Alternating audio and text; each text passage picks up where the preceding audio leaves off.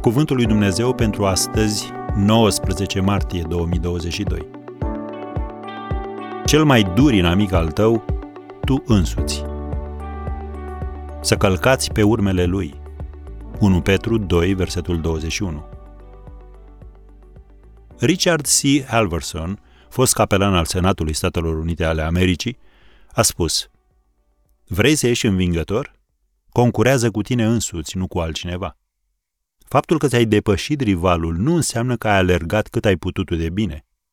Poți ieși victorios în competiția cu ceilalți și totuși să nu-ți atingi potențialul.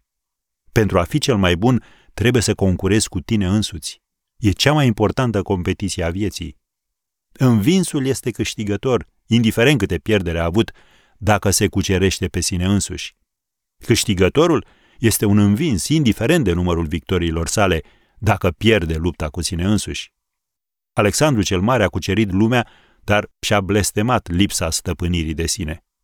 Victoria asupra altora poate fi de fapt exact ceea ce contribuie la neputința câștigătorului de a-și cuceri propriul sine. Victoria îl face mândru, arogant, independent, necugetat și uneori crud.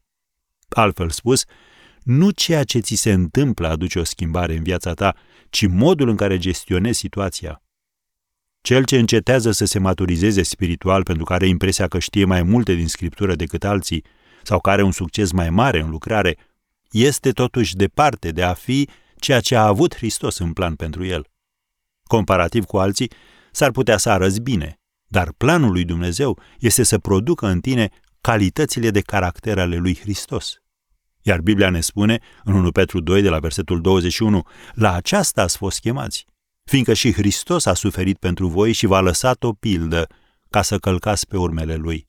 El n-a făcut păcat și în gura lui nu s-a găsit vicleșug. Când era batjocorit, nu răspundea cu batjocuri și când era chinuit, nu amenința, ci se supunea dreptului judecător.